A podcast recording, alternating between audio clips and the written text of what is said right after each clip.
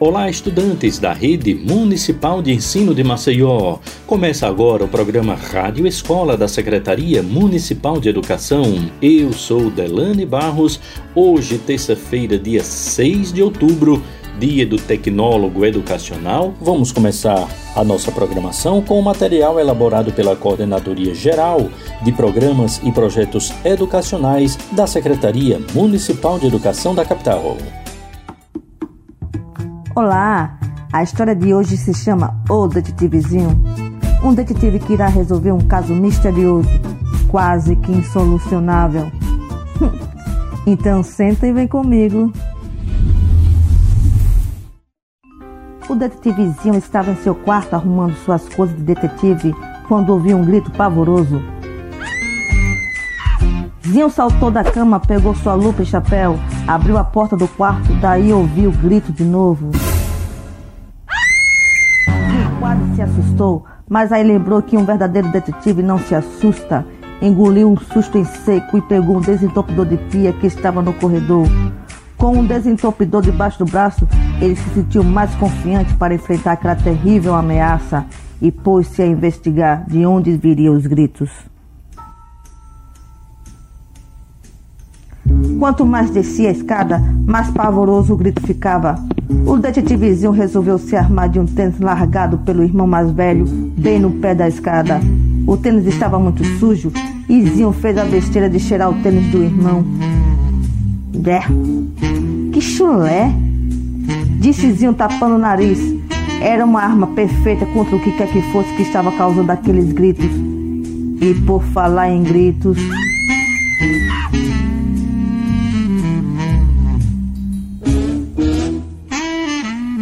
Passando pelo banheiro no corredor, o detetivezinho entrou. Pelo barulho que fez, deve ter derrubado um monte de coisa lá dentro.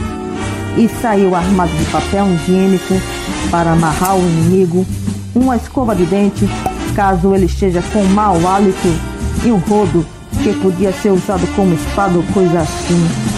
Carregando todos esses apetrechos, o detetivezinho ouviu novamente o grito tinha ficado mais pavoroso e finalmente Zinho pôde identificar de onde vinha o grito. Da cozinha.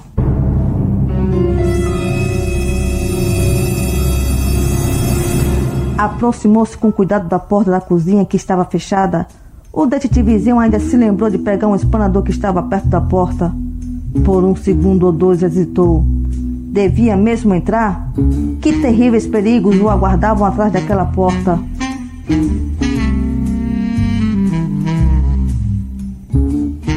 Quando ouviu o último, não teve dúvidas. Ele ia fazer o que tinha vindo fazer. E chutou a porta da cozinha com tanta força que ela se abriu estrondosamente. Pôde ver então sua irmã mais velha em cima de uma cadeira. A irmã olhava para o lado e deu mais um grito horripilante.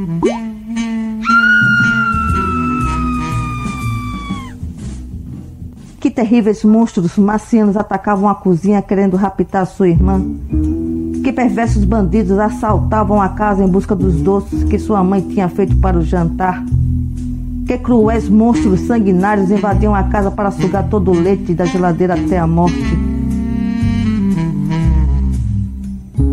O detetivezinho tentou manter a calma e reparou que sua irmã olhava para baixo estalou os dedos e concluiu brilhantemente: Aham, o que está assustando a minha irmã está no chão. Então o detetive aproximou-se do ser maligno que estava causando todo esse terror em sua parede tão próxima. Armado com todos os objetos que pegou pela casa, ele não tinha medo, não podia falhar. E foi então que ele chegou perto, mais perto, e pôde ver bem ali, no chão limpo da cozinha, uma barata cabeluda.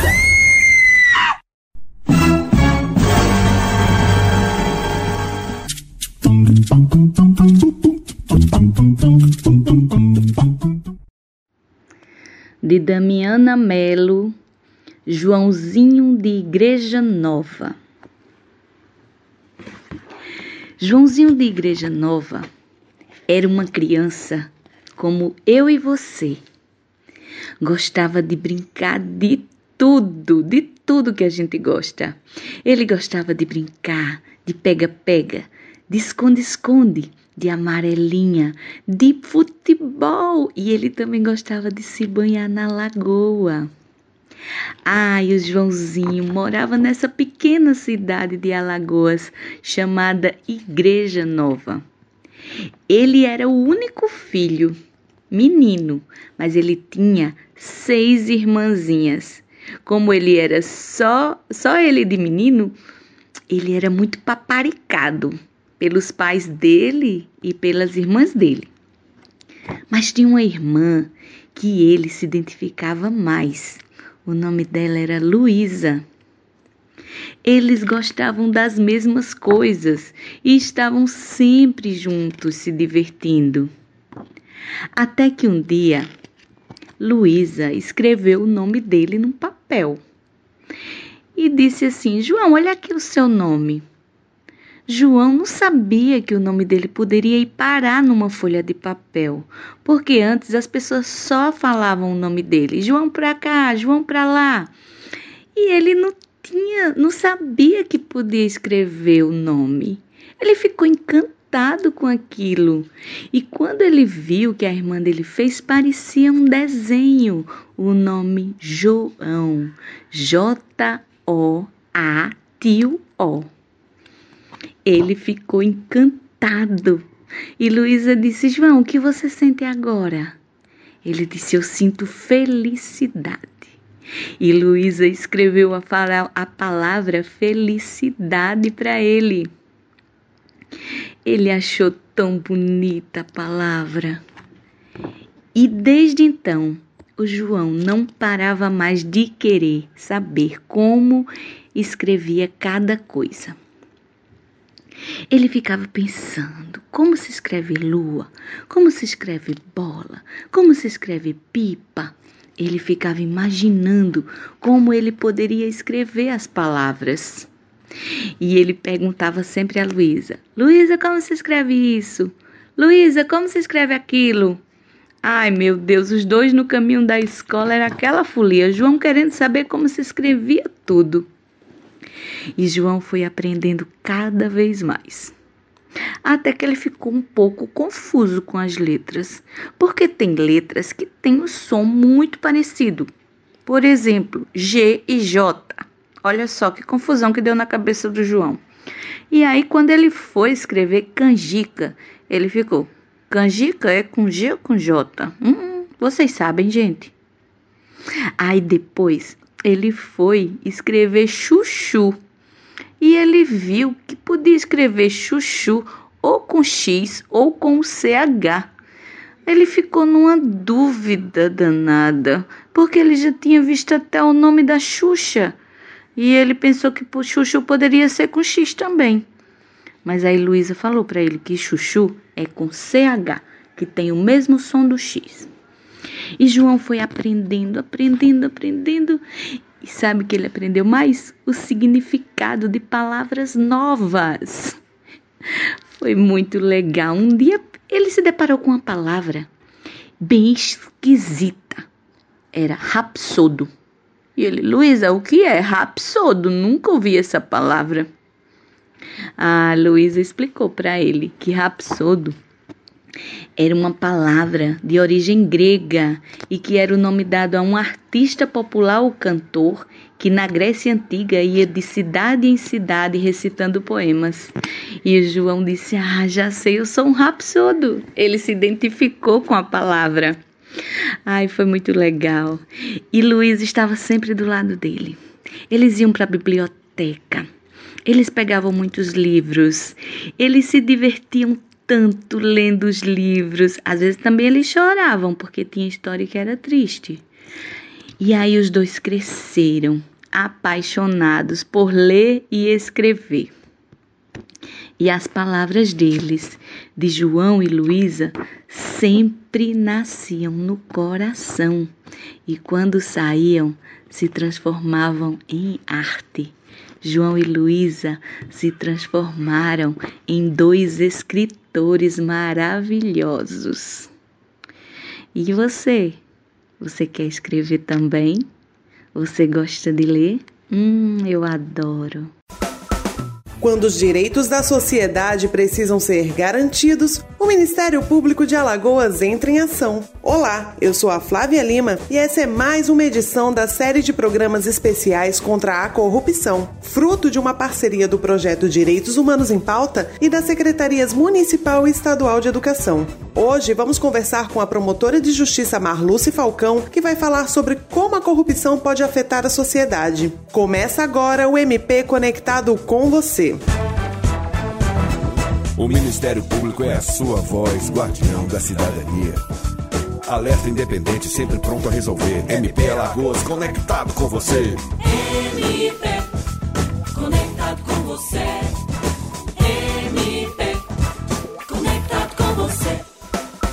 Doutora Marluce, o tema do nosso programa é corrupção, mas eu gostaria de começar fazendo uma pergunta para que os nossos ouvintes reflitam sobre o assunto de uma forma diferente. Sabe aquela mentirinha que contamos aos nossos pais ou professores? Como ela afeta no desenvolvimento e na construção do caráter e como isso lá na frente pode até ser um ponto de partida para atos de corrupção? Olá, um assunto muito importante. Devemos levar muito a sério essas mentirinhas cotidianas conhecidas culturalmente como o jeitinho brasileiro, pois precisamos estar atentos, uma vez que esse comportamento poderá nos trazer benefícios em prejuízo de outras pessoas. Logo, devemos nos conscientizar sobre nossas atitudes, tendo uma conduta ética em nosso cotidiano, para que possamos construir um futuro sem qualquer espécie de corrupção, pois os pequenos atos desonestos do dia a dia podem levar a grandes corrupções. Estudos apontam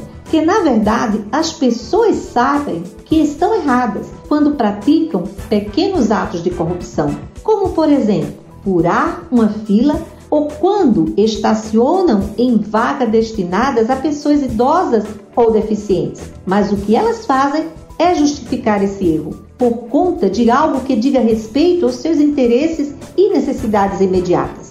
Precisamos nos questionar sobre qual é o nosso papel como indivíduos em uma sociedade, procurando ter uma conduta ética e moral irrepreensível, visando o bem de todos, de forma a construirmos um futuro sem corrupção no Brasil. Isso é possível se houver um comprometimento dos cidadãos de bem, no exercício da cidadania plena visando o bem de todos. Quais atitudes do bem podem ser tomadas, principalmente pelos jovens, para ajudar no combate à corrupção? Esse assunto tem muito a ver com o dia a dia de nossos jovens, porque está em suas mãos uma responsabilidade social muito grande na formação de uma nova geração capaz de reconstruir o nosso Brasil, principalmente o local onde vivemos, com uma nova moral e ética do bem. Exercer a cidadania plena é exercitar nossos direitos, mas principalmente nossos deveres e sermos cidadãos honestos, zelosos com a coisa pública e combatermos qualquer forma de corrupção nas relações sociais cotidianas, em família, no trabalho, na política e até mesmo na escola ou universidade. Devemos lembrar que para mudar a nossa realidade atual, temos que mudar a nós mesmos. O jovem certamente terá participação importante na construção da cidadania do nosso povo. Não queiramos apenas que o Brasil mude, precisamos ser essa mudança. Portanto, diga, jovem, sou do bem, digo não à corrupção. Qual a diferença entre corrupção ativa e corrupção passiva? Pois é, apesar desse assunto estar presente atualmente com grande intensidade nas rodas de conversas com nossos amigos, familiares, professores e na mídia em geral, poucos sabem essa diferença. No entanto, há particularidades que merecem nossa atenção. A corrupção ativa se enquadra nos crimes praticados por pessoas comuns contra a administração pública e ocorre se alguém oferecer ou prometer vantagem indevida a um funcionário público para que ele pratique ou não, ou mesmo retarde um ato de ofício. A pena para esses casos será de até 12 anos de prisão e multa. Já a corrupção passiva é o inverso. O crime é praticado por um funcionário público contra a administração pública implica em solicitar ou receber vantagem indevida ou aceitar promessa de tal vantagem. A pena também pode chegar até 12 anos de reclusão e multa. Vou dar um exemplo fácil de entender a corrupção ativa. Sabe aquelas blitz da lei seca? Configura-se o crime de corrupção ativa quando alguém oferece dinheiro ao policial de trânsito para que ele não lhe dê uma multa pelo fato de ter sido flagrado dirigindo alcoolizado. Isso é o que também chamamos de suborno. Note que o simples ato de oferecer o suborno ao policial já configura o crime de corrupção ativa, independente do agente público aceitar ou não tal oferta. Já um exemplo de corrupção passiva, para deixar esse crime bem claro, ocorre quando um prefeito exige propina de uma empresa para a contratação de seus serviços. Os atos de corrupção fazem um grande mal a toda a sociedade. Por isso, são condutas punidas gravemente pelas nossas leis.